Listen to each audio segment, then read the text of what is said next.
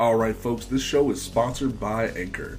A while back, we switched over to Anchor as our hosting platform for Panel to Panel, and to be honest, it's actually been one of the best experiences we've had when it comes to hosting our podcast. A lot of people think making a podcast is super difficult, but Anchor actually allows you to record and edit your podcast all on your phone if that's what you want to do. Anchor even helps you get your podcast on Apple Podcasts, Spotify, and other places like that. That way you can get your podcast to a wide audience of different people. And the best part about it, it's totally free. So go ahead, check out Anchor.fm or download the Anchor app on your phone or through the App Store or the Google Play Store and check it out today. Now let's turn the page and get to this week's episode of Panel to Panel.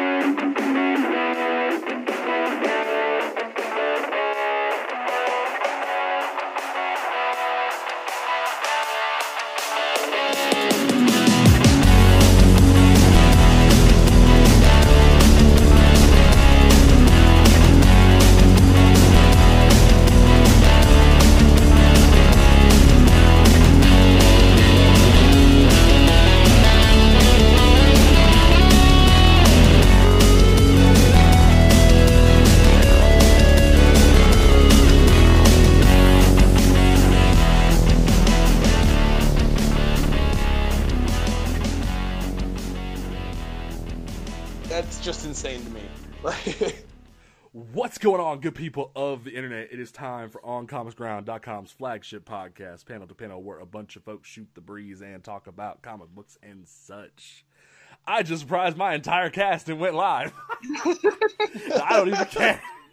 We were big conversation about the Arkham games. I said, go!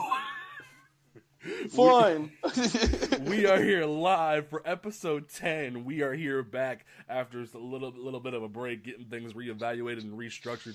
We are here back to get things going for you for our pre san diego comic-con show where we've had so much news come out in the, the past few days about so many amazing things. We want to sit here and talk about it for you. As next week is san diego comic-con we will most likely have a guest we will have some fun talking about all the announcements that we will have heard thursday friday and saturday anything that came out on Sunday we won't know about, but we will still talk about stuff and whatnot. So, um, to my left, we have the man who is not dead from heat stroke, thank the Lord, Mr. California construction welder man, Travis. How you doing? oh, a lot better. I just kicked off my boots and all that 130 degree sweat is hitting this air and it feels so good. and to my right, we have the woman who is in pumped, is dying for Batwoman to come to CW this fall. Mary, how you doing tonight? Doing o- I'm doing okay. That's what's up. That's what's up. And as always, my name is James Portis. I'm excited about what's going on in the comic book industry. We have some amazing topics for you tonight. Don't forget to follow the podcast at on Twitter at um, PTP underscore podcast. Follow our website on Comics Ground on Twitter and Instagram at On Comics Ground. Check out our website on Comics Ground with hyphens between the words dot com every day, well weekday for uh, all of the latest news and opinion pieces and reviews about the latest comic books. And we are gonna get into it right now. So, who is? No, that's not how that works. Um, so someone tried to call me, and I'm like, no, I'm doing a show. Okay, so first topic of the evening is that Forbes has announced today that as of Friday night sales, Spider Man Far From Home has officially reached $13.4 million. And I think that's, that's a pretty good number for, the, for like, like this tail end of the Infinity Saga. Um, who has seen this movie? Me. you, you- Mary, you didn't go see it? I haven't even seen Homecoming. Oh, damn. I'm not a super huge spider person. That's fair. Travis, did you go see it? no, I have not. we have failed. Wait, Mary, what, what- didn't you go see a movie recently? Oh no, you went and saw Weird Al. That's what that was. You went and saw yeah, Weird no, Al. we went, to, we went to a Weird Al concert. Okay. Oh yeah, you said you turned down Dark Phoenix to go see Weird Al. That's what it was. Okay. A Dark Phoenix. Oh wait, you saw Dark Phoenix? Paid IMAX money to go see. You paid Dark- IMAX money to see Dark Phoenix? Are you that? Oh my god. No, no, no. We had AMC and matinee IMAX prices are like eight ninety nine. What? Whew. Five dollars. We had a, like a five dollar Fandango reward card. That is crazy. Well, yeah. So Dark Phoenix, n- not great, but it's not as terrible as I will stand by Last Stand. I will fight to the death for that movie. Yes, it is flawed, but that movie is still has some good heart in it. I love it.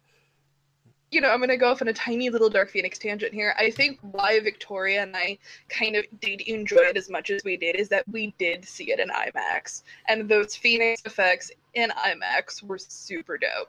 Oh, so if you if you didn't see it in IMAX, you probably wouldn't like it as much. Turner, and she brings everything she can to this character. They did the absolute best with what they were given. Okay, that's fair. Well, in regards to Spider-Man uh, Far From Home, you can go check out our Spider-Man podcast, Living on the Edge, for a full in-depth analysis and discussion about that with myself, um, the host of the show, Alec, and uh, our special guest Ian, who was one of our writers. We talked, we got really in depth talking about it, but short and sweet of it, this movie kind of just blew everything up and was like, okay, wait a couple more years and we'll come back to this giant mess we just left. And it's like oh god this is what's happening. That that's, that's scary. So that'll be fun to come back to. Um I, i'm i'm wondering what the future of the mcu is now that we've gotten this finality. And like it leaves it in a weird place so i wonder what could be next for the next slate of movies I think we're gonna see a complete tonal, like not a tonal shift. It's still gonna be like line joke, line joke, but a kind of a focus with the MCU, if that makes any sense. I think they're gonna start moving into newer comic properties as opposed to expanding on existing ones that weren't touched on in the first round of uh, what are they calling it? The Infinity Saga. yeah they're calling it the infinity saga Yeah. So I think we're going to kind of move from those characters through to some newer ones because we're seeing, I've seen some Twitter rumors going around that um, a slate of movies may have been released um, Facebook page, and it was rumored that I mean these are all uns- unsubstantiated, but like Dark Avengers, um, Ooh, Dark are Avenger. getting a movie Okay. to move on to a more recently introduced crop of characters as opposed to expanding into additional Avengers characters. Okay. That makes sense. That makes a lot of sense. Um, Travis, what do you think? Uh, honestly, I um, at risk of going full fanboy here, I I really hope that, despite what they say, that they lead up for the next phase being some kind of like House of M type of thing, because all the elements are there.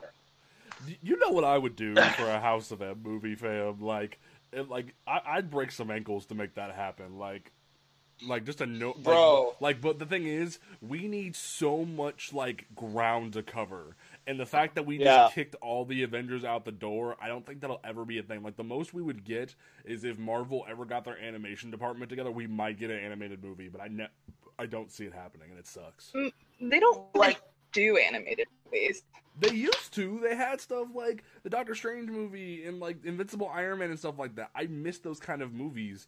And like ever since then, the most we get is like a Lego movie of like like, like we Yeah. Lego Black Panther recently, and I was like, bruh, y'all y'all need to do better Well- than this. Well, like with the with the way that I'm seeing it, they we need a new a new Wolverine. We we need to have the X Men brought into it, and I feel like there's no better time to have Professor X show up than after uh, Wanda's losing of the Vision. You know what I mean? That's that seems like the perfect storm of things to have her, you know, absorb him like she did, and then I don't care about any of the movie as long as they have Clint shooting Wanda with arrows, being Oh, like, "What's wrong with you?"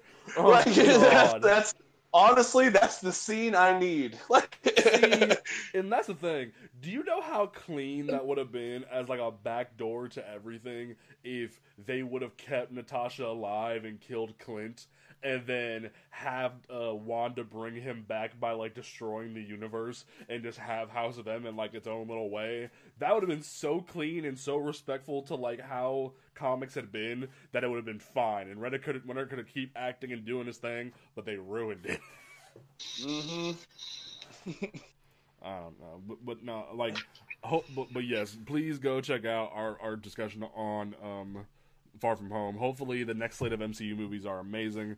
Uh, you heard our opinions here. We are going to get into this topic that had Black Twitter and comic Twitter up in just emotion this week. So, Naomi, this book. Heart. Oh, my heart. I love how I just say Naomi and she just reaches out and says my heart.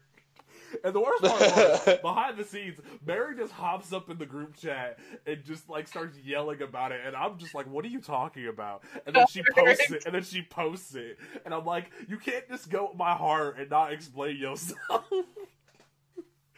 uh, we should we should say um, just in advance because we, we don't do this well, but spoilers, slight, very slight spoilers for Naomi number six. yes, slight spoilers. Like it just came out, so it's slight spoilers of like a couple days, but it's definitely a thing. So Naomi, this character that Brian Michael Bendis and David F. Walker have been writing ever since the Wonder Comics imprint began.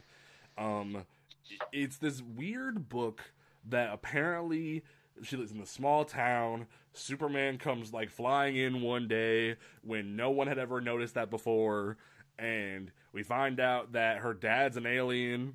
Um, I haven't got past issue four still. Like, it, I forget if, it, if her mom's an alien too. Like, and, and, like all this different stuff going on. And Mary, you you've read more of it than I have. What has been going on in this book? Well, since the trade hasn't hit, I don't want to reveal too much, but um, Naomi is a black teenage girl who was adopted um, into a family. That her adoptive father is an alien, and it's more about her journey of self discovery and figuring out who she is and whether or not she is from Earth herself It is a very emotional read. It's got a lot of good action in it, but it's, It does. it's a it's a character driven bit, and I think it does that a little better than Bendis does. Oh, This yes. has it, it is a joint effort, but it has David F. Walker all over it. Yes, so much. Like I, I feel like Bendis is like, hey, like this is what I want you to do, but make it the heartfelt thing that you do really well, while I go write Young Justice and ruin it. I'm like, ugh. Naomi feels naturally relatable. She is a character. She feels very naturally relatable. It's not kind of that forced comic book, you know, this character is kind of the quirky, nerdy stereotype kind of a thing. She's very much, um, I think that really the last time we saw that happen was with Kamala Khan, about she's just very naturally relatable as a character. That's a good comparison. And so in compare Naomi to Kamala in the sense that they are fully fleshed out personable characters. So, The like I said, um Right. issue 6 leads into a trade release, so I don't want to give out all of the story because there are plenty of people who are waiting for the trade. Yes. But the big thing that sent comic Twitter and Black Twitter in, in a in a fuss this week, and why Mary keeps saying her heart, and why I have my heart just just it's full of emotion. I probably tra- Travis, did you hear about this? No, I I have been sleeping on Naomi apparently because I'm Oh. hearing all this. I'm like, wow, uh, what? This is all Oh, God. I like. Travis is giving a live reaction to this. Okay, so it was revealed at the, like towards the end of the issue apparently that Naomi's last name is McDuffie. What? And uh, Bendis all right. Wait a minute. Trivia. I need I need to read this book now because I'm like because you guys are like air, alien parentage and stuff like and so I'm inside I want I want it to be icon and I'm gonna read this right Bruh, now. do you know what I would do? Oh my god! Okay, well, for someone listening who doesn't understand the significance, uh, the tribute is to legendary comic creator Dwayne McDuffie, who very tragically died in um, 2011, he, um, a day after his 49th birthday. Complications from emerg- emergency heart surgery, if I remember. But um, he was the co-founder, one of the co-founders of Milestone Comics. I mean, can I say, you know, he is absolutely legendary. Yes. It is sad that we do not have him here to help influence the next generation. And with Yes. this like like thing that has come up and with Naomi's been this weird outlier that has been going on with just DC as a whole right now, but also comic speculation where almost every one of, of her issues sells out, goes to multiple prints. It's just this collector's item because people want to know about the mystery and know what's going on with her. And I, I, issue six is going to be flying up f- from the tribute alone. Like, holy crap. And I'm just. It gives me a little bit of hope that maybe there is a possibility for a change in DC in regards to African American heroes. Because we. And, like, this can be a little bit of a beta test because um, for those who don't know, we announced it uh, like a few months back that our newest uh, uh, podcast, Blurred Grounds, is starting next month, where we talk about everything when it comes to African American nerds uh, culture and whatnot. But well, like, but myself and Travis are a part of this, and Mary being the milestone guru that she is, and how much she cares about diversity. This is a topic that I feel like we could discuss here of what can we really do to fix the problem of African American representation at the big two? Because I, I Naomi has been this weird outlier that's just been going and selling out and doing amazingly, but a Vixen book can't sell, a Black Lightning book can't sell. Like John Stewart has, except for a mini series, never had a, like a, a like a, whole, a good selling book. Like do do we need to just cr- recreate a new slew of characters for DC to, to prop up, or what do we do? Um, I mean, obviously, I can't speak a lot to this, but back through the history of some of these characters, and I really do pride myself on comic book history. Yes. Um, the effort, way the effort just was not there. I think that's something, and you know, I love DC. I do. I love them so so much. But as a DC fan, like I feel like we should be the first to call them out on their bullcrap. yes. Yeah. They have dropped Yes. the ball time and again when it comes to uh, black characters and black superheroes. I mean, John Stewart, he was a character, but he's not a fan favorite character because of the comic books. He's a fan favorite because of the TV show. Yep. because of the TV show. And same thing with Static Shock, where you know, or just Static, in my opinion. In my when he was published through Milestone, he was just Static. But and the same thing with Static is that he, he's not popular because everybody read Milestone. He's popular because he had the cartoon. He had the And- casual effect happen to him. Not actually a bad thing, and I'm not. I don't want it to sound like I'm saying that that's a bad thing at all. But they put the effort into uh, television and not necessarily movies, but you know what I mean. They put that effort into a casual medium, not put into comics. A most recent example from DC is Black Lightning. Yes. Bla- Black Lightning is probably, I think, as of right now, correct me if I'm wrong, but probably uh, the highest uh, critically rated show, uh, DC show on the CW. It probably is. Didn't give that same effort into a Black Lightning comic. On simultaneously with the first season, but it was different. mm, Does read a comic adaptation, they get weirded out when it's not what they're watching on TV. Work in a comic book store. I worked there for a couple years and I worked in a warehouse and all that kind of stuff. And TV and movies, they don't necessarily sell the books, but you do have a percentage of the audience that will come in looking for a companion or a tie in or whatever.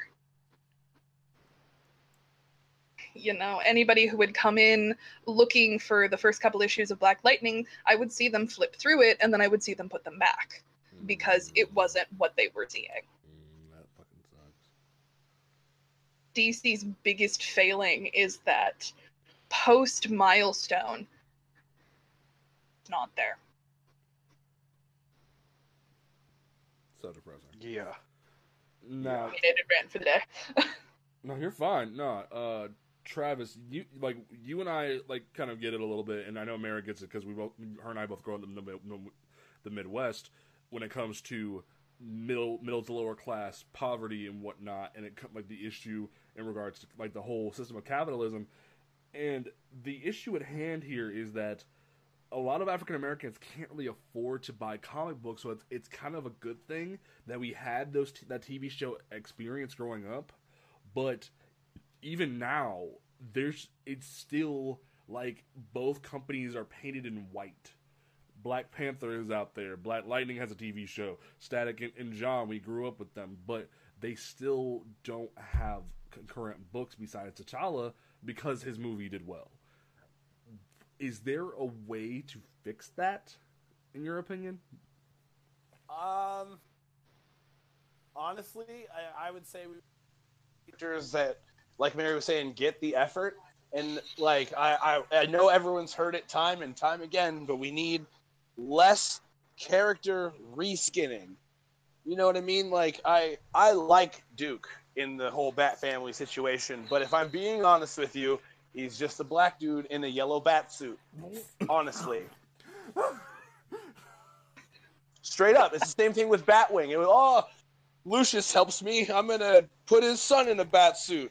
Okay, can we just stop putting him in bat suits? You know, Val Zod, Black Superman. That was just. Mm, I like it. They're cool concepts, but they're not original. They don't have. They lack the black struggle. Does that make sense? In a way. A lot, a lot of these original characters lack that struggle, and like with Batman, Duke kind of has it a little bit, but it's uh, I don't know. Batman has this habit of adopting uh, ethnic kids, so uh, like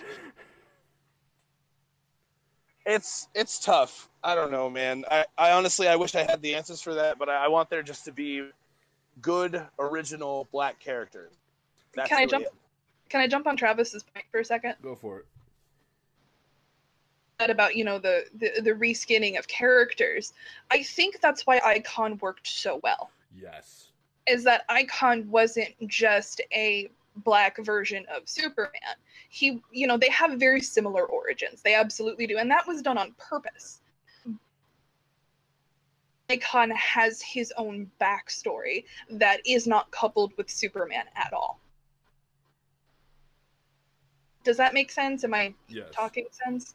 No, you it makes perfect sense. He has he's like fundamentally, I guess, in power set, he's like Superman, but as a character, you relate to him far differently.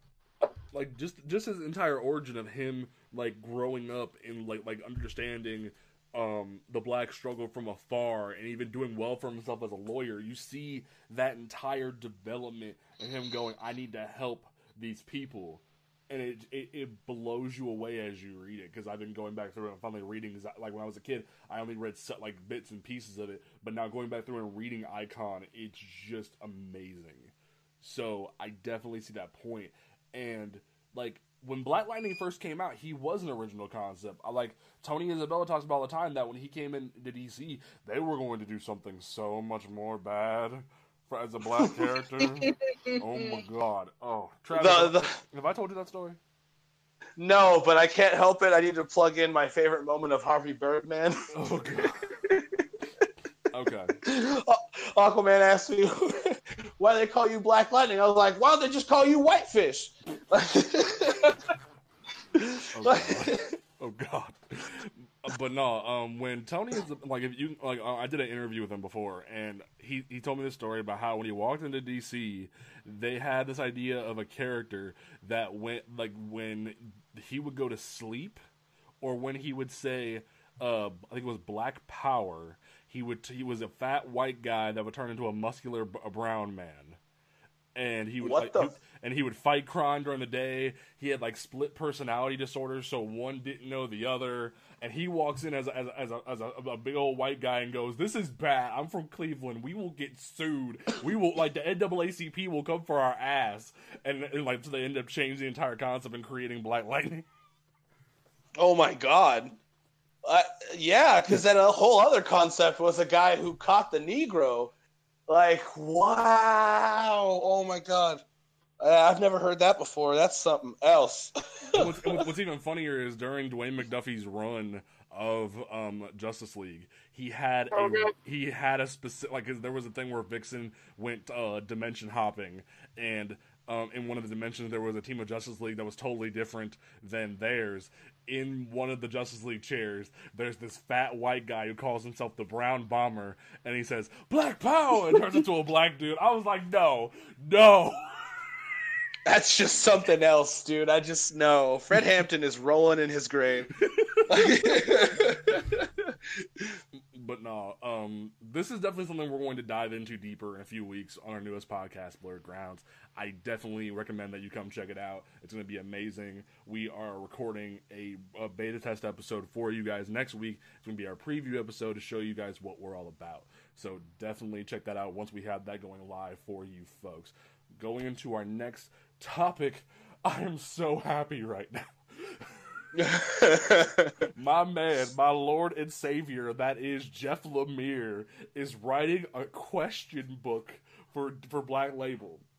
Like, I don't really care about the Joker book. Like, he's writing a book called uh, Joker Killer Smile. But the only reason why I didn't just move past it is because of the fact that he te- he's teaming back up with Andrea Sorrentino, and now I have to read it because when those two get together, it's just like boom, like it's magic. Like if you have ever seen their old man Logan, it, mm, mm, honey, let me tell you, like, mm, that is just amazing. So the I and like um milestone veteran Denys Cowan is going to be helping out with art on the question, and it, I'm I'm so excited for this.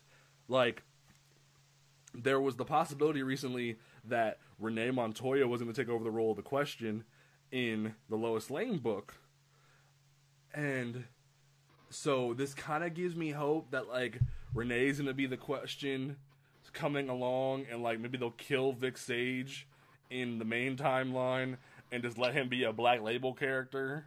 I would love that because that way I could have the best of both worlds. That's just me. Well, what thing is that uh, in Lois Lane issue one, she does meet with a faceless woman in a fedora. And Greg Rucka very famously is the one who wrote Renee as the question in Mm. 52. Mm-hmm. Montoya, as we know in solicitation, is popping up in issue three of Lois Lane. So if Greg doesn't reinstate her as the question or a question related character, I will eat my hat. Are you even wearing a hat? But I have several. it has to But- be your Wonder Woman hat that you eat. But we know that um, Vic Sage's question is going to show up in Event Leviathan. So I'm not 100% sure what's going on there, but I know Greg has wanted to. Renee wanted her back as the question for a very long time. Does Lois Lane take place after Le- Event Leviathan or during? Not figured that out yet. Because like that'd be kind of cool if they sort of like like on like a Marvel Legacy that entire situation, just put it after and like yeah, Renee's the question now, and Vic Sage dies when he just came back, and it's like no, but no, go read him in Black Label. Like that'd be so cool. I'm so excited. Like ah, like just just the idea of him writing this book after all the work on Black Hammer, like the like his recent uh Century book was so good, and I'm just everything I read by this man is just so good, and he's he does so well with writing fantasy and horror that like having that little bit of mystery to it could be really well done in a black label book with Vic Sage. Like that that gritty detective work sounds like something. Yeah. I- oh my god, I need it in mm-hmm. my life. Travis, like, please tell me you're excited about any of this. Yo, I, I honestly like. I'm letting you go off because I like him for the same reason I like Batman. You know what I mean? It, like just the walking into a crime scene, breaking it down, finding just oh, dude, I love the I love watching the question work personally. Like, he's, he's, the inspiration for Rorschach, so like it, it's gonna be amazing. Right. Uh. I'm just I, I, thought that was a great announcement that, that that came over recently, and then the other big announcement is that John Carpenter is writing a Joker one shot for Year of the Villain, and apparently that's what I'm excited for. And it's apparently supposed to like give Joker his groove back. And my question is, are we still waiting for three Jokers? Like, why do why do we need Joker to get his groove back? He was doing fine in Justice League. Like, he popped up in Batman a couple times recently. Like, like, uh, do we? Does he need his groove back? I thought he had his groove. Like, what's uh, going I on? I would say yes. I, would say he definitely needs his groove back because, like, the Joker's always the Joker, and that'll never change. But we haven't seen him do much, like since since Death of the Family, almost. So, or no, since he Jokerized the Justice League. Yeah, so like, like, so during so during Endgame, like he's been doing stuff for a hot minute. Uh, I just I feel like he hasn't been as menacing as he's been in the past, if that makes sense. Okay. That's... He's just generic psycho killer. Yeah, there's none of that like I remember reading a one shot back in the day and I please someone shout out the title if you remember it where he gets out of Arkham, one of his henchmen has Harley as like a stripper and he skins that dude alive. He skins that dude alive and throws him on stage and then just takes Harley out of the place it Damn. that was probably one of the most like impacting moments I've ever had reading the Joker. Damn. And we haven't like I haven't seen that craziness that and that's why I say death of the family cuz like the the chill you got when you were reading literally black pages of just black panels with Joker trying to tell a joke, people screaming and then him breaking a neck.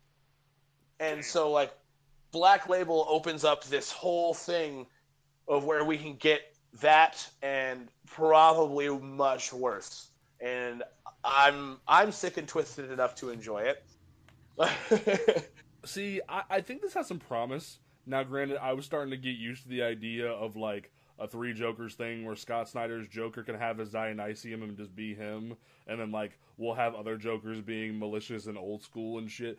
But if this is the way they can give him some seriousness, then okay, cool it's been a minute since Joker has been something cool because I thought Joker was doing some cool shit during Endgame. That was just me, but I agree. Death of the Family was amazing. Mary, you do you? I, I forget if you were the one that said you didn't like the Joker.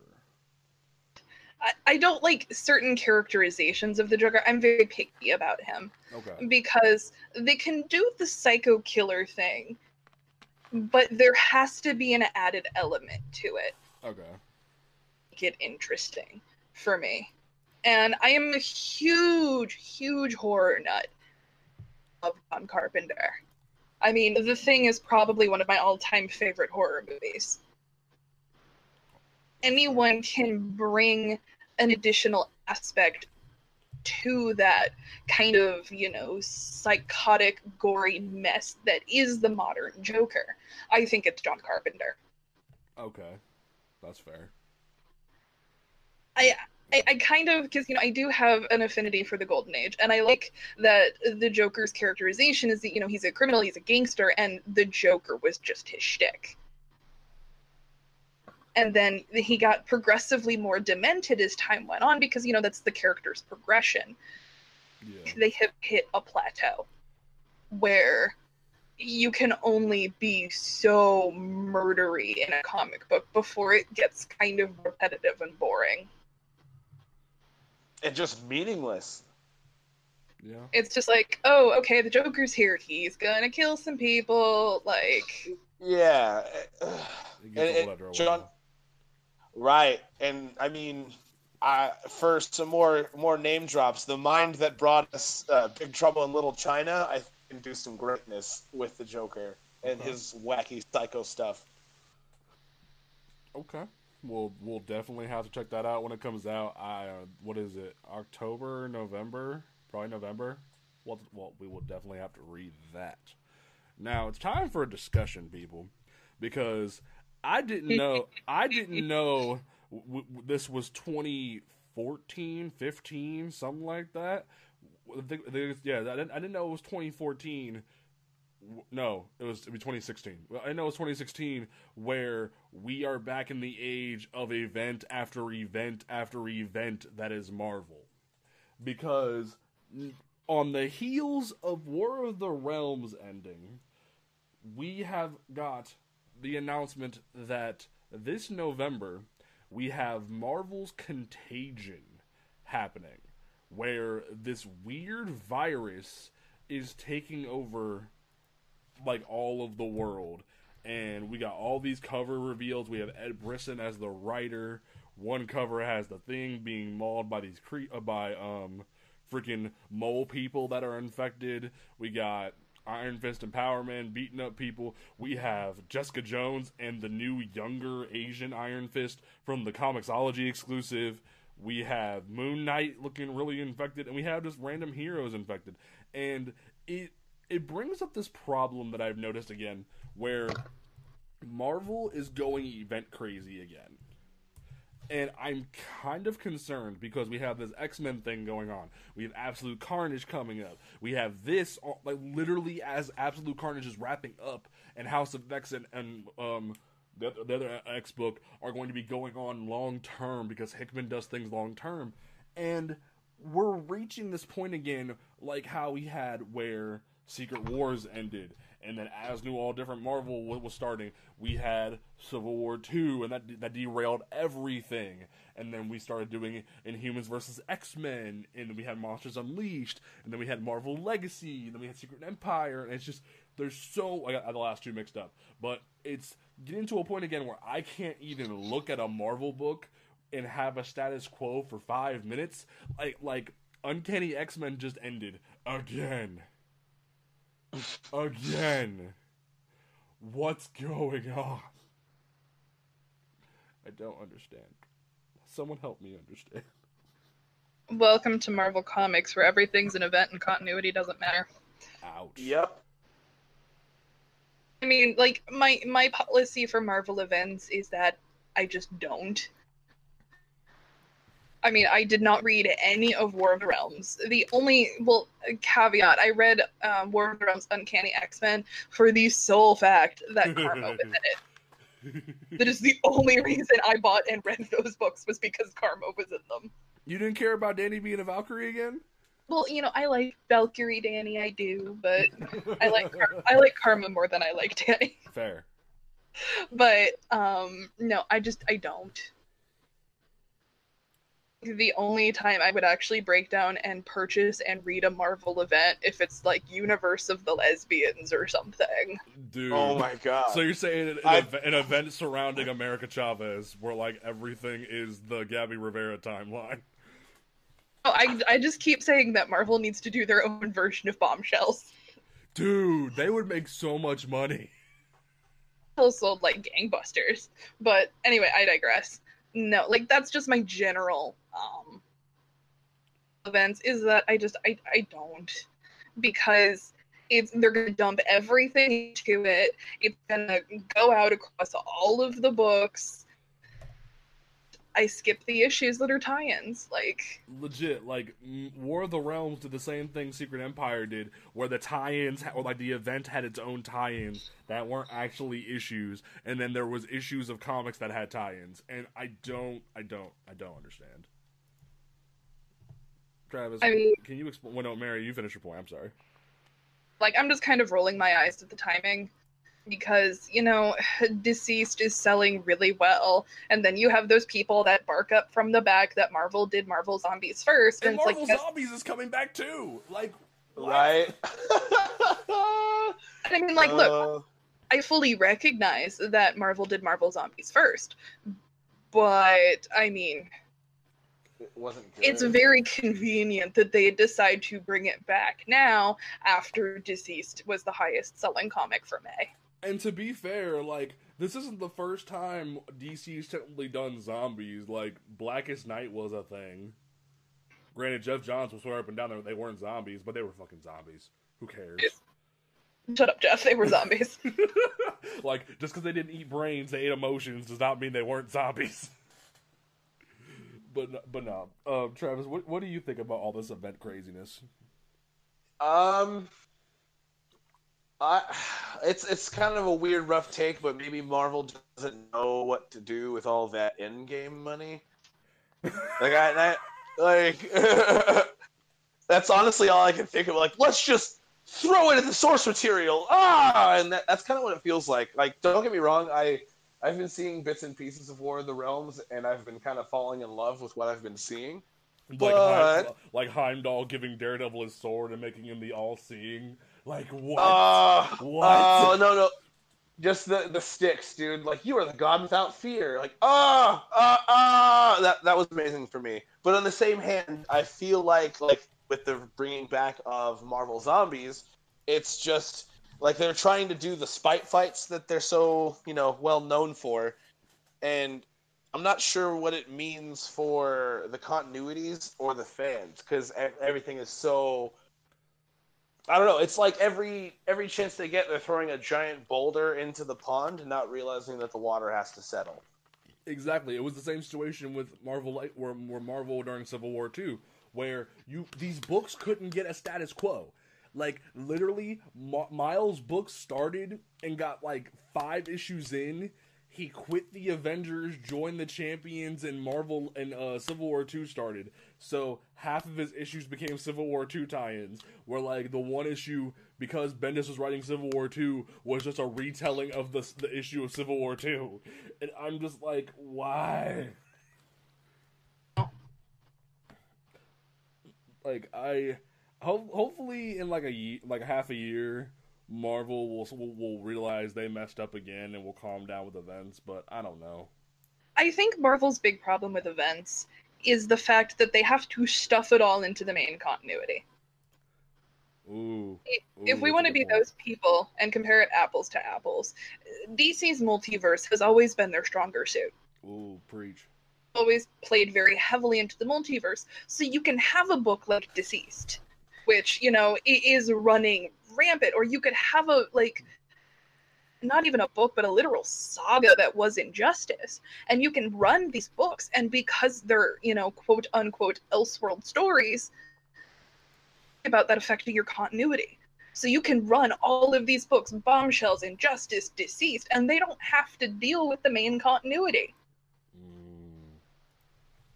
Whenever Marvel tries to do these one off events or these big things, they all have to take place in the same continuity. Um, after uh, Runaways number 12, when they actually label that it has been two years between um, when uh, the two characters, Nico and Karolina, tried to get together the first time and when they actually got together, there was, there was 13 publication years between those two times. But in the comic, they labeled it as two years. Two So- years. Two years. Two years. It's been two years. If That's all something else. happened So in two years, um, mm. Mm. went through and listed every single event that has happened in the last two years that supposedly has taken place in the Marvel uh, that has taken place in the Marvel canon.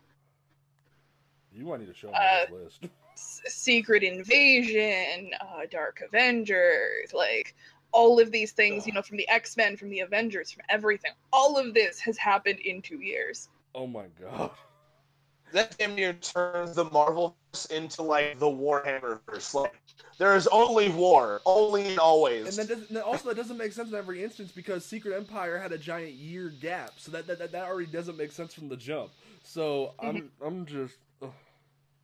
I don't know. like when we open the issue it very clearly says two years ago and that's something that an editor doesn't miss So, Oh, bro, remember, remember what was it during Marvel Legacy? You had uh Quentin Quire in the Thor book, like in, in the Thor book with um the Phoenix Force. You had Jean, uh, young Jean Grey trying to get the Phoenix Force. You had um Thanos' son with the Phoenix Force, and the Phoenix Force was in Ultimates all at the same time. Like those editors don't care. but i mean the fact that all of this crap has only happened in the last couple of years That-. Huh. I think I heard it once said from someone that each year of our time is five years in the Marvel universe. I mean, I think that's just kind of like a one off thing, but I think that's where a lot of the event fatigue comes from. Is that, you know, I'm making a separate point entirely now, but they got to cram all this stuff into the main continuity.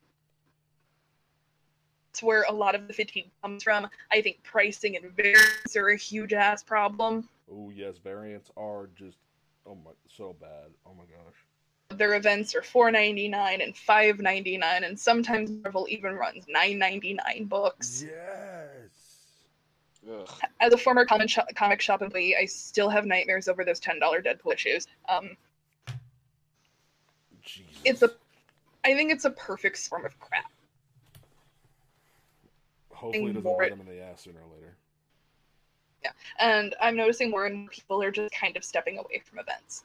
War of the Realms was a little different because you had Jason Aaron behind it, and a Yes. lot of people love Jason Aaron, especially his Thor stuff. And they wanted to see the culmination of this entire thing that he was building up to. But you know, it's going to be the same as every Marvel event. There's going to be some, you know, allegedly horrific death of like a B-list character that everybody's going to be super upset about, but they'll be back in two years. Like Yeah, that's true. They how the axed numbers stand. Valkyrie, didn't they? No, well, they asked Brunnhilde, and then they said, "Hey, Jane, here, here, you're Valkyrie now."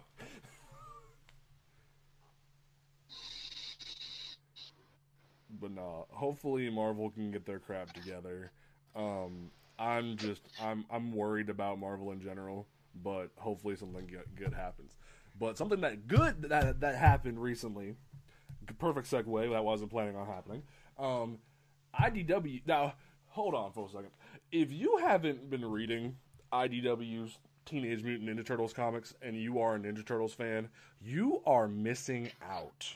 Like, oh my lord. The this comic series is approaching 100 issues oh, and Oh, wow. has been it's, it was almost it's in the same vein as, as the, the Transformers series that just got rebooted, but before that, where they were just expanding the lore in so many different ways and having so many more stories, and in the, in the, in the we're, we're in like the volume like of, of, of the 90s right now, where like the number the number 90s, where in the most recent issue, um, a woman who had to get a transfusion of Leonardo's blood has become a turtle.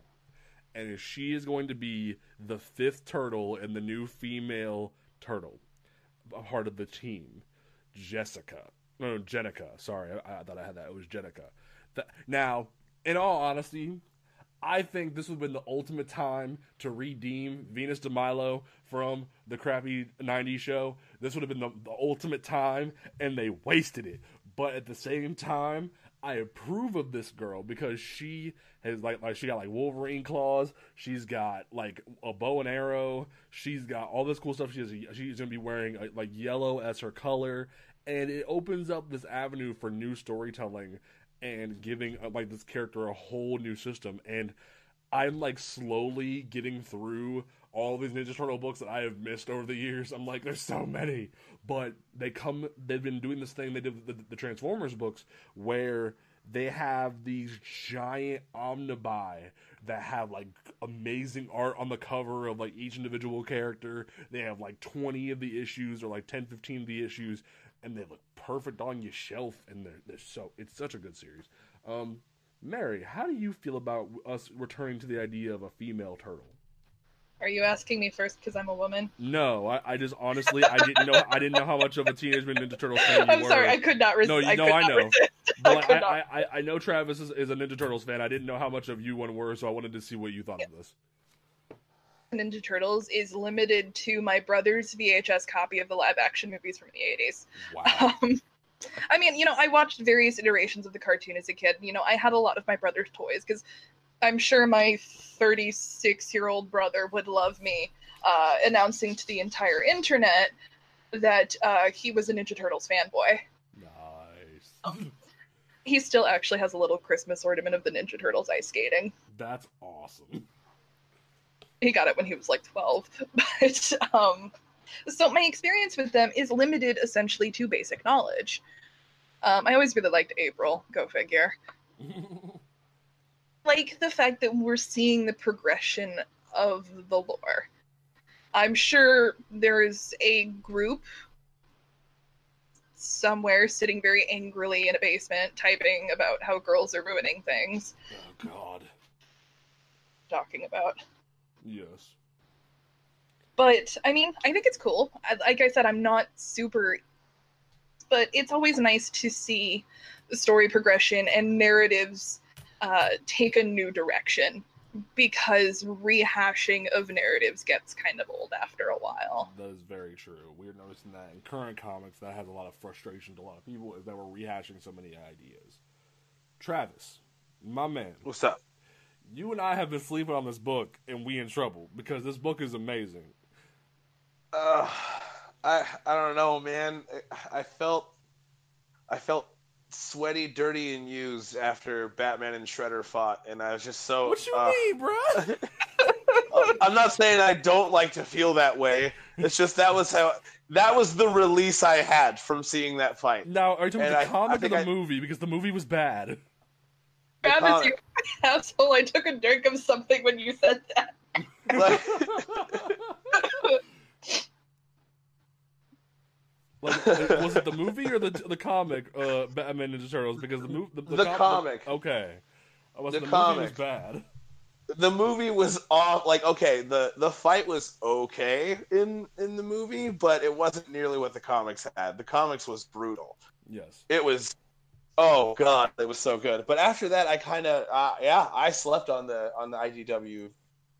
Oh man, so they're getting a female turtle though. That's insane. I, I, Not insane I- in a bad way, of course. No, no. Like I, I, I honestly wanted like them to like because when when there was rumblings of this happening, I was like, is it Venus? Are we getting Venus back? Can someone write a good Venus for me? Because I actually thought she wasn't a horrible character, and then they go, no, she's new and she's gonna have like Wolverine claws and be a badass, and I'm like, okay. Like I kind of, I kind of wanted Psychic Venus de Milo, but all right, that's fine. I, I think my only like skepticism that I'm gonna have right off the bat is like I don't want turtle tits and ass. You know, No, like if you look at the artwork, Like- she definitely is a traditional turtle. They're not like doing some stupid shit. Thank God. okay, Not like Transformers with boobs or something. Oh god. yeah, Oh, like God. it's just so unnecessary. Well, no, Mary, have you ever seen a picture of Venus de Milo? I think so. It's been many moons. Oh, bro, Google. that Oh, shit. she looks sick. Okay, Oh yeah, she looked like a badass. I'm here for this. But no, I'm Venus, here Venus, for this. Venus literally was a turtle with boobs, and it was weird. Like her literal shell was t- like curved. To, when she had boobs, and it was just Yeah. weird. Not how that works. Uh, No, I I can't stand that shit. To be completely honest with you, and I'm sure like I'm speaking, like or Mary is somehow puppeteering me from here, but it's so unnecessary. Like, No, Anatomically, it's, it's so incorrect. Uh, did, did you Right. look at a picture of her? I, I it came up right under the picture of Jennika, and I'm upset. Like, like it's it's so like just traumatic looking and it w- like seeing Okay, that as yeah. a kid what mary You know, she's dope. I, I am here for those claws. oh yeah, yeah like it looks really badass but i'm just like i i, I kind of wish we could have got redemption for venus but at the same time i feel like jennika has a future. I'm i kind of i kind of am weirded out by the fact that like just some turtle blood made her a turtle but like i that's how we gonna do this. Like comic books. right. District Nine. like it's comics. Like I, i've seen worse things happen in my life. So like we, we, we live in a world where in power rangers the, the children have flying cars so anything's possible so like from that i, I, think uh, we can move into our next topic that has me just confused so after the revelations early in the month that um, DC was going to be downsizing their imprints, that way there was just DC Kids, DC, and Black Label, while also kind of Wonder Comics and kind of Sandman universe. Um, we got the announcement that Constantine was getting a new book in the Sandman universe colon imprint, and okay, yay, but at the same time, I'm scratching my head going, why did you get rid of Vertigo? Like this this is literally a Vertigo book and everything but but but but the header. And I'm I'm trying to understand why. Help but see this is a reactionary move to the massive backlash of dumping Vertigo. Uh, Because I mean, you're taking two very popular properties and smushing them together. that's fair. I have, I have my own weird opinions about Constantine because I feel like he never quite found a home in the DC universe. No. Well, with Justice League Dark, but he never quite found his area because they couldn't go as, pardon the expression, balls to the wall as they did. But I mean, I don't know. I just Uh, like now granted i will say one of my favorite constantine in the dc universe moments was when in the, the christmas special i think it was like you know this past year the year before where um john uh jonathan convinced clark to let uh, uh john come like john constantine come to perfect. christmas dinner and i was just like bruh yes this is adorable because Constantine's just bitching about how the world sucks and Christmas sucks and I hate everything, and then Clark just goes, "You want you to come to Christmas dinner?" And it's like, like yes. so like it wasn't all bad. Like like Mary said, um, Justice League Dark, the first volume was great. Um, I I I just I don't understand what's going on. Travis, how do you feel about this? Uh, why would you just? I don't know. It feels like they're just like shoving it into a capsule. Just everything, everything they just got rid of, and they took all the complaining. Like, here, here, okay, all right, leave me alone, please. You know? Like it feels like how they did the Adventures of Super Sons, like when like when um Super Sons was canceled and they aged up Jon. Like like what happened to Super Sons? It's over there. Tomasi's doing it Right. over there. Like right. no, if you want Jon, go over there. but it's it's No. it's a midquel. It, it it doesn't matter because he's old now. But here's here's my question of the day, uh, the the brain soup, if you will. Is it is it uh, them thinking about the fans of Vertigo, or are they spitting in their faces? Because it not only the issue I have here is is like they're gonna get the readers because it's in the Sandman verse, but Constantine books notoriously die young. That's true. I think it's both, to be honest. It's both. I think it's- Ugh, that hurts. What you just said of like, okay, no, he's over there, go to your corner. Like, it feels like, okay, here we're gonna give you this, but we're gonna strip it down so much. Right. It's not going to have nearly the same depth it has. Like you're, you're not getting Lucifer. You're not getting really anything except for what Constantine's going to encounter. Like it's going to a store, asking for a cash return, and getting store credit. Yes. Yep. Yes, that's a that's a very good way to explain that. Now, the argument I will give DC if they would utter this argument. Uh, by the way, Mary, you and I need to talk about uh, Ubisoft later. Um, the argument I will give uh, DC in this argument is, um, well, Sandman has the House of Whispers, which is related to the House of Secrets, which is a Constantine thing, right, guys? And it's like, okay, fair, but a you really need you really didn't need to give Gaiman his own imprint. You could have just made Gaiman like an like a senior editor or editor in chief of Vertigo and just let him play with the toy box. But now we have a situation where the Sandman universe colon is its own imprint that's kind of sitting on mixed legs right now because a couple of the books have hit trade, but we don't know if they're continuing. And Constantine's just gonna go over there in his little corner, and like they like um, and Travis just said, I don't, I, I don't know what to do with this. Like like freaking um, the question got got a black label book. Why like if you if we if you wanted to like like put the label on it like the uh, black label label if you wanted to put the label on yes we care about mature reading content with black label you could have made a pretty good like like bow to the fans of vertigo and said john constantine vertigo not, not my vertigo book once but now as a black label book because of its maturity level and let it do mature things. But you didn't do that, and it it's it makes people question why isn't Vertigo a thing. Am I making sense here? Or am I talking out of my butt? No, no, you got it. You got it. Okay. Hopefully that ends up working out. I hope it doesn't die on the vine because the Rebirth series was actually kind of good. I liked Mhm. it. So hopefully this one has a chance of holding some ground. We'll see in November if it's, if it's any good.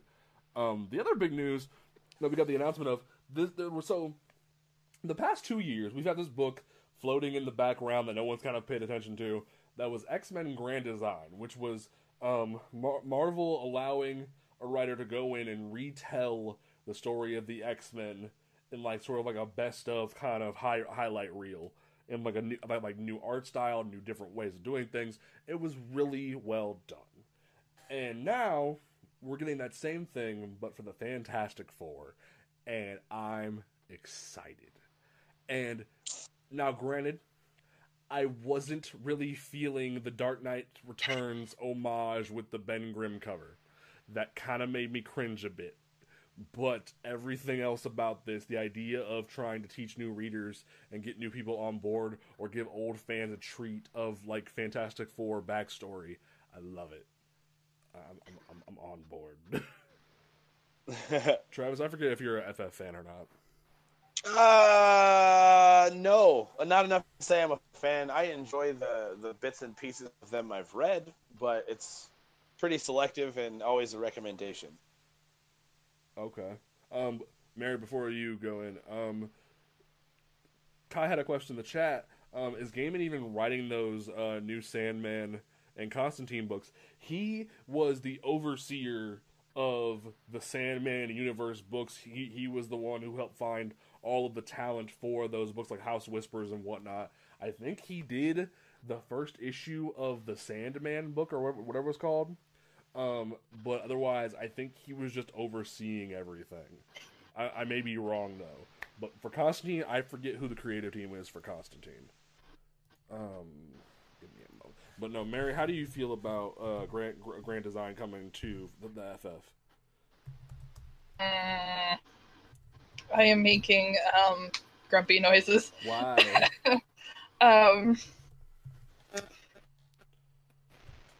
very complicated relationship with the Fantastic Four. Ooh, do tell. Um, a lot of reverence for them because my dad um, was a very big fan of the Fantastic Four, and he would come out of his nursing home and slap me if he knew what I was about to say. oh no. I think, in a way, kind of boring. What? Yeah, I know, I know. I'm glad that there's a distance between us. So you can't reach through my microphone and strangle me. No, I don't, I don't care because I, I I've heard that opinion before. I not I know not everyone's on board with the humor. Honestly, like there there was a time where even they bored me, but like from civil like, from Civil War all the way until uh, Marvel, like it's not Marvel. It was it was Marvel now. I loved every bit of it, and then Hickman put him in the background of Avengers, and I was like, "Yay, Hickman, you brought him back!" So, and then also, um, what's his name? Slott's been doing okay. So they they've had their boring points. I will give you that. Um, actually, jumping back to the Constantine books, it looks like it's going to be Simon Spurrier, Oh And, uh, God! Simon Spurrier and Marco uh, Tamaki. Wait, Uh, wait, they're new. both writing it. read that. No, it's Simon Spurrier writing it. Okay. B- why Spurrier? uh, Um, the Sandman universe presents Hellblazer number one will arrive October 30th from the dreaming writer Simon Spurrier. that could either be a really good thing or a really bad thing because like Spurrier is like he he has such a weird track record of either doing really bad or really good because he wrote an X Force book that was horrible and then went over to Magneto and did really good. So he's uh, he's a very mixed bag, and I don't like the idea of him writing Hellblazer. He, he's knocking it out of the park with Dr. Aphra. But He's writing Doctor Aphra. What? Okay. so he, t- he took over the book after Gillen left. Oh, a bitch, I didn't know that. jumping back to my thoughts about the Fantastic Four. Um, primarily in nostalgia these days. That and you know even you know reading from my dad's old Silver Age copy, the remaining Silver Age copies of Fantastic Four that he had through the 80s, through the 90s, through the early 2000s, I kind of dropped off around Hickman, but they're kind of hard to update. That's true. I think the resurgence that we had, what was it last year when Slott brought them back? Yeah. That was an interesting reintroduction, and they've changed just enough.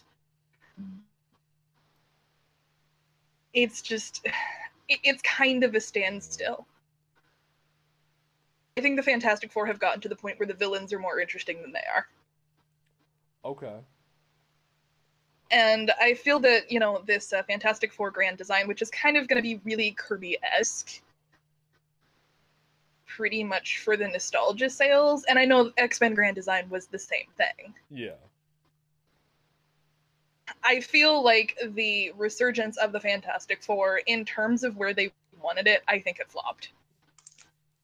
Yeah, it's like it's still doing like top 100 numbers. It's doing pretty good, but like it, it isn't it isn't the big shock they thought it'd be, which you kind of can't expect it to because the the mistake they made was thinking they could cancel the first like the first family. Like it's going to do average numbers because it's a Marvel mainstay. Like it can it, it shouldn't be expected to do great, but the thing is, and someone um like anyway, um th- like someone made the argument uh, a while back that the Fantastic Four, I think it was Jason Inman of Geek History Lesson, um, he made the argument that the Fantastic Four should just be in a time capsule, so, similar to how um, the Shazam universe or the like the, the Marvel universe in the DC thing, like the one little planet where it's like everything's like old school and Billy Batson gets to be Captain Marvel and all that jazz. Like, I kind of like that idea of like old school like stories of them together, like doing adventures. That would be kind of cool uh, to keep the Fantastic Four interesting, but also nostalgic for people who like that Kirby s storytelling. It's not necessarily Johnny and Ben. I think it's the Richards family. Ooh. We're so far removed because I mean they were kneecapped long before they were written out in Secret Wars. Yeah. We all know it was because of the movie thing. I mean, the Fantastic Four was kneecapped long before um, Secret Wars. And having Reeves and the kids just kind of disappear, and you know, they're gone for what a good three or four years in actual publication time. Yep. Nothing really changed with their absence. I kind of feel like I'm talking out of my ass a little here, but no, no, you're making very valid points. Reed and Sue specifically can be hard to update because he's the super smart science man and she's the loving wife with really no agency. I know some I always really liked Sue, but I feel like she didn't have a lot of agency as her own character outside of her family. She had a she has a solo mini right now that the first issue just dropped and it's it was okay, but Um, like because I picked it up. I picked it up and I read it before we did the show, and I actually really liked it. I like that we're kind of seeing Sue by herself. Waid isolates her from the family to tell this story, makes it seem like they don't care about her. yeah, Everyone's ignoring her. The kids are ignoring her. Reed's ignoring her, so she goes out for coffee. I respect that. like, hey, This- man. I, I've noticed that Reed and Sue have popped up in all of these different places, and they're trying to kind of write them back in as essentially like the two big universe that they used to be. Yeah. They were. My my dad used to joke that they were the parents of the Marvel universe.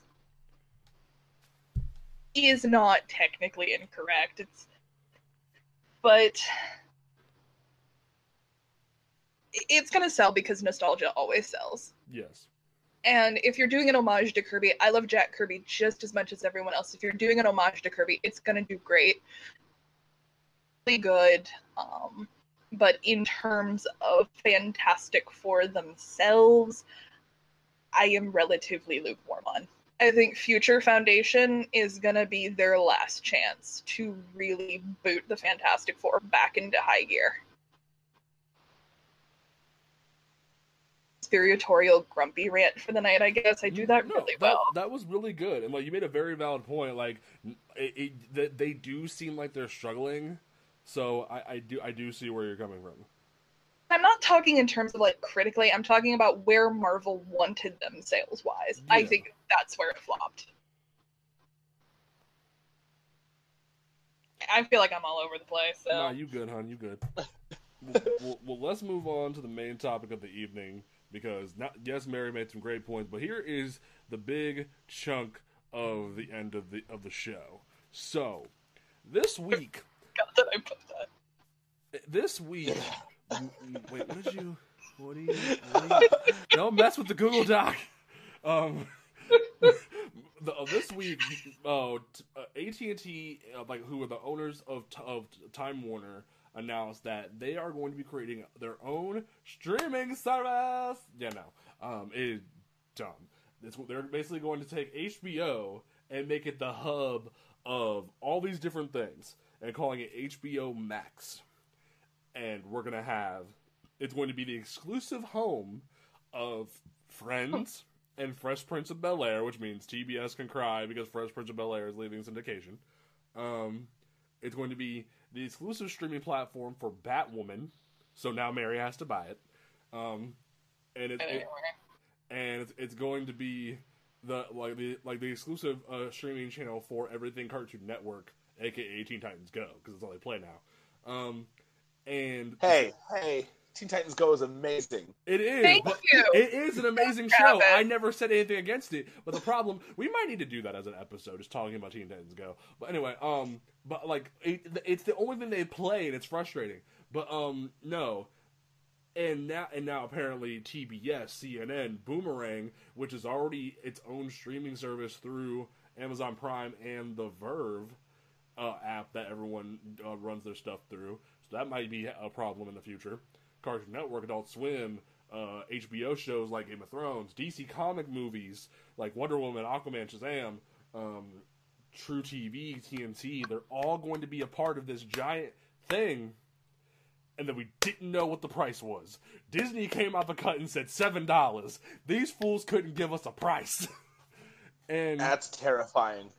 yeah, and especially because like apparently HBO Go and HBO Now or whatever are like super expensive, so it leaves it leaves the idea of yeah this is gonna be super expensive. So, I I wanted to bring this up as the idea of are streaming services beginning to be a problem? Yes. I guess the answer At what question- point? At what point are, are they just replacing cable? That was that, that's that's the thing. Like we, we we're getting to a point now with Disney Plus drops in November. We have DC Universe. We have um freaking we we have Amazon Prime, Hulu, Netflix. We have all these things, CBS All Access or whatever to watch a Star Trek. Like all these things to watch. NBC's launching their own too. NBC's watching their own. Oh my god. Um, all this stuff. They're pulling The Office on Netflix.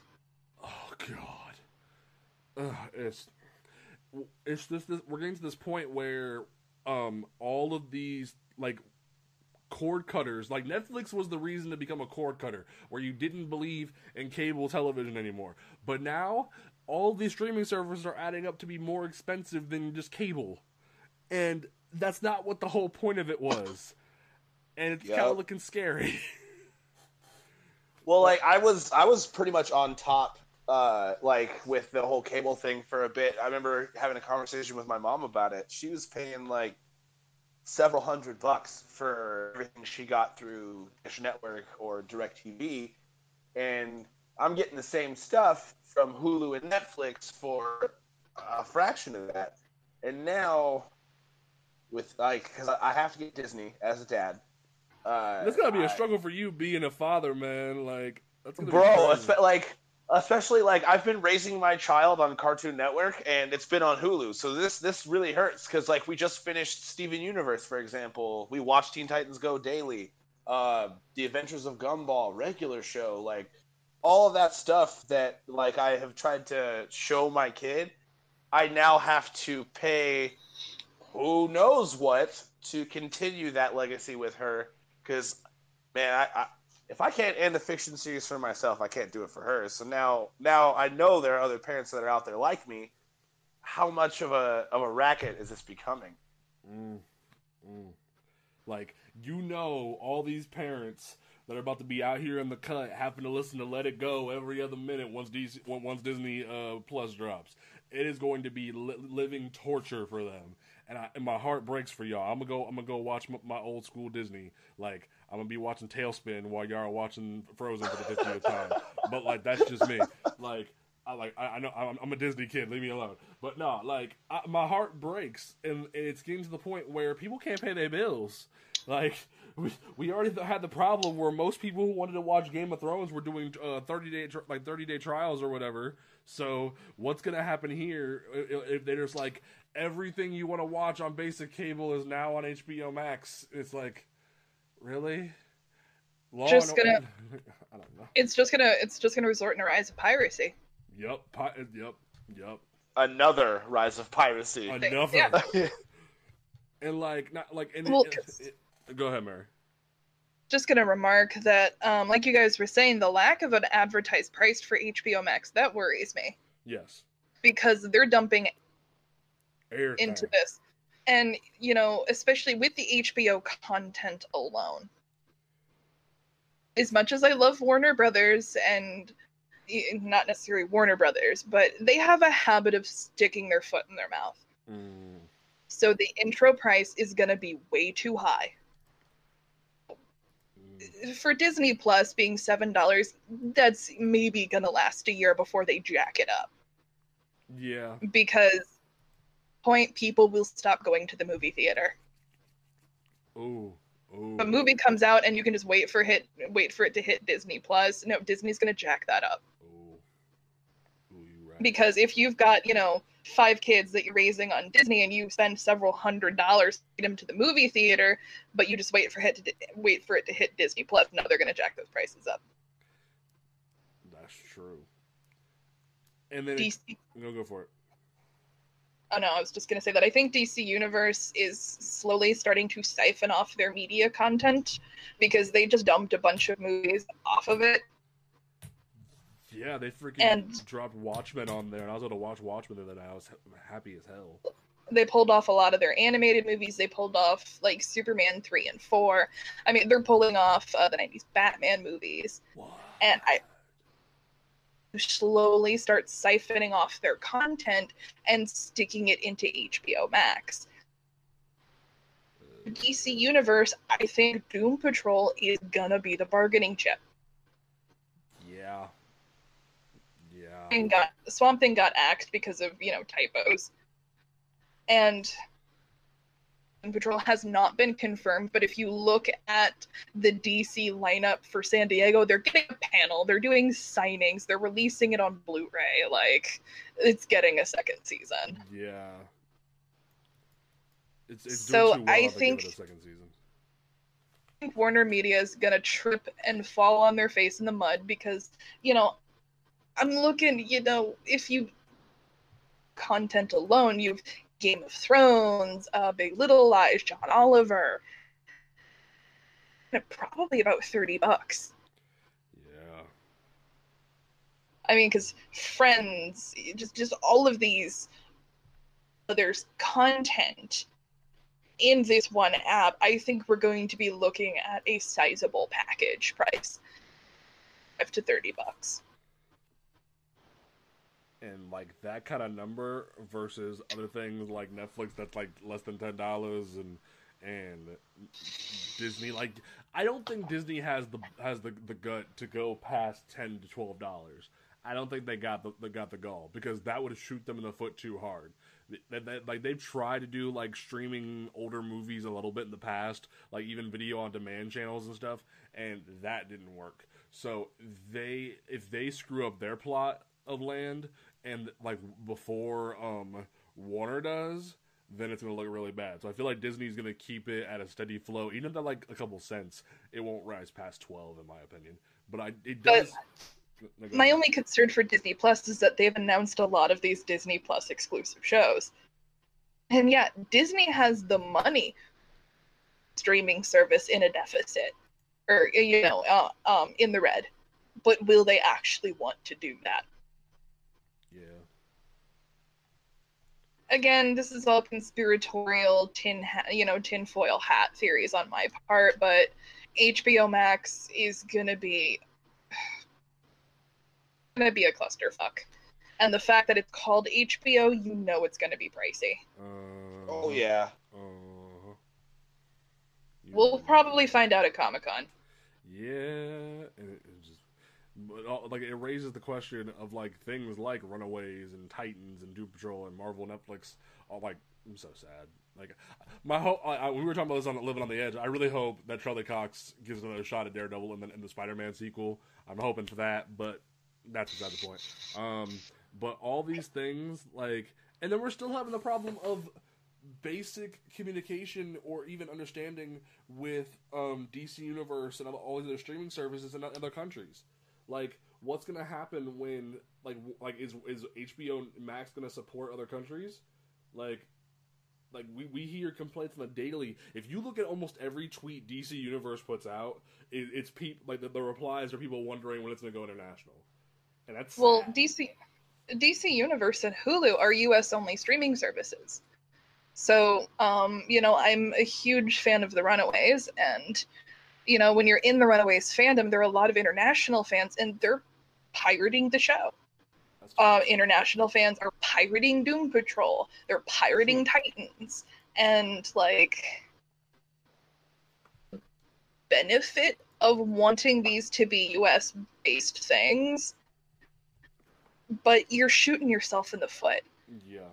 Doom Patrol um, is airing on a channel in Canada, and I know it's on like HBO in Spain. Themselves in the foot by having these be US based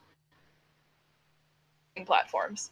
And you don't know if Disney Plus is going to be the same thing, if um, HBO Max is going to be the same thing, because the big issue is licensing. Yes. have certain censorship laws, et cetera, et cetera. That you don't have to run into those restrictions when you're pirating it. And I, I am not advocating for anyone to pirate anything. This is what's going to happen.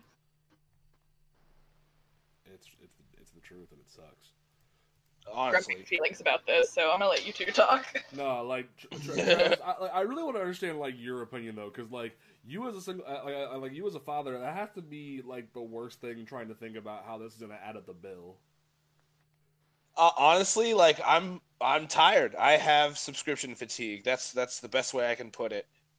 Uh, between this, the Netflix and the Hulu I already have, I'm I'm doing okay, but it, within the budget because I'm pretty below the poverty line. You know what I mean? I'm gonna have to pick and choose what to get, and it looks like I'm gonna have to be trying to change out, let it go for some power line, or or bust. You know what I mean? Because Disney's gonna have what I need as a parent Yeah. which is is more important. I can just play video games or paint or something. Oh, I need to be absolutely. entertained. Uh, that sucks. Screwed up. See, Travis, this is why you need to just move out here and like l- live in the Midwest instead of paying them California prices. Oh, see, the, the thing Oh. is, is that Stay away from I- the Midwest, bro. I, but he yeah, wouldn't be in 100 I, he wouldn't be in hundred degree weather if he was if he was over here. It's 93 today. He it's a yeah, but that's not a, that's not over 110. This boy out here, it's 113 over here. Oh my Yeah, god! Like 113. like I'll take 90 over 113. That sounds like death incarnate. Today. So yeah, just come up, come up, move out here, man. Like get away from that heat. I mean, get away from them, them high prices. We we, we got do you. it. I'm like don't do it. But no, I just need to get out of the boonies so I can get some better internet. That's all. All right.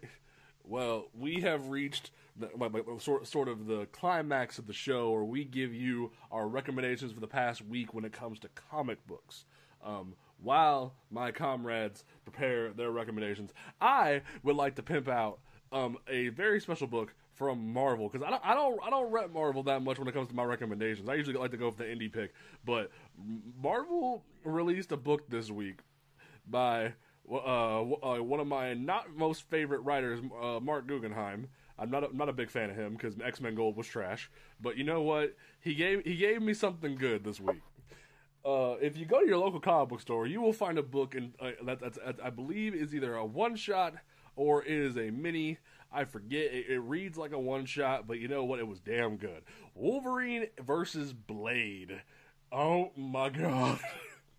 like I remember when I was I remember when I was when I was in uh, middle school. That it was around the time that the X Men had moved to Utopia. There was this this uh, small volume of the X Men book called Curse of the Mutants, where Wolverine and Jubilee were turned into vampires, and um, Wolverine's healing factor stopped him from being a vampire, but uh, Dracula tried to turn Jubilee into a hoe, and all, that whole mess went down. And like Blade came in, tried to help everybody, and that same camaraderie that Wolverine and Blade had there, they have here, and it's so well done. It's so cool. That like Blade is witty, and it makes me want another Blade comic. I want it so badly, and no one will give it to me. I don't, I don't care about Strike Force. I don't like it. Just no, but like I, I, I really enjoyed this book. I, I recommend that this is a pickup to anybody. I, I see what the artist was doing. Um, what's his name? Um, I, I see what Dave Wilkins was doing because he made Blade look like Michael Jai White. He made him look like Spawn, almost like he wants to fan cast Michael Jai White as Blade. So I see what you did there, sir. I see what you did. But like there's like like just like reference. There's this joke at the beginning of the book where um, Blade sets a whole like room on fire. Oh wait, no, it wasn't Blade. Uh, Wolverine's stupid little hot claws ability he has now. Uh, he burns a bunch of corpses and shit, and Blade go like Blade says something stupid like, "I'm gonna give this place a pretty uh, thorough torching. Besides what you did, you're welcome to stick around. I brought marshmallows." And, and uh, Wolverine's like, that's an old joke, bub. And this fool pops out a marshmallow and says, who's joking? like, it gives you that old school feel that you've missed of, like, camaraderie like that. And I, I loved it to death. So if you're a Blade fan or a Wolverine fan or just want a really good, bloody, gory, fun time, I recommend this book. um, Travis, what is your pick for this week? Uh, Detective Comics 1007, for sure. Uh, it, this is this is the the second time he's rolling around with the Spectre, but I I liked it so much because it has that one element that I like. Like in the we talked about it before, the Batman fatigue, but in the midst of it, they they Tomasi brought me in a very beautifully written manner his detective skills and how he's able to walk into a crime scene and pretty much look at what's going on and he knows where everything came from, what's been done. Like there's a part where he pulls a piece of wood out and figures out like it's from this weird I don't want to spoil it, but it the, the analysis that he has is off the chain. And is it's something we Jim don't Corrigan see. again. Oh yeah. Okay. all right, all right. Well, that's definitely a pickup for folks. Um, Mary, what is your recommendation for the week? I also have one for last week because we didn't do a show last week. All right, cool. But my week, to the surprise but absolutely no one, is Lois Lane number one. to the surprise of absolutely no one, I'm going to recommend a Greg Rucka book. Okay. Right. Uh, Lois Lane number one is setting up what is going to be an, a noir reporter thriller. Is really the only way I can describe it spiritual success and i can i can confidently say this after one issue but it is the spiritual successor to gotham central Ooh. So if you like that gritty noir realism that greg rucka bought to brought to gotham central you will want to check out lois lane all right i actually wrote a really in-depth review about it, it so you can so check good. out you can check out my review on our website yes you can all right my recommendation for this week is bringing it all back around full circle is Naomi number six. Yay! All right. It brings it bring it closes out this first arc, and it's just my heart. Oh. Oh. I'm dead. I'm dead. I need to like make a meme of you just going my heart. okay. All right, folks. Uh, thank you so much for tuning in with us for, for this hour and a half, having a good time talking about comic books and such. Don't forget to follow the podcast on Twitter at PGP underscore podcast. Don't forget to follow the website Twitter on Comics Ground and our Instagram on Comics Ground. Check out the website every weekday for news, reviews, and opinion pieces about the latest comic books. We love talking about comic books with you guys. We love giving you the news about everything in comics and nerd culture. So please come hang out with us at oncomicsground.com. And as always, my name is James Portis. My closing statement for the evening is always support your local comic book shop and find a book for you. There is a book out there for everybody. So please find it and enjoy reading. Travis, what is your closing statement for the evening? Oh man, we need more better Joker stories. Oh God. Thank you, John Carpenter. Oh, Mary, what's your closing statement for issue ten? Heart, like my heart. that is that is my closing statement. Is my heart. Okay. well, uh, in memory of Dwayne McDuffie, we will sign off.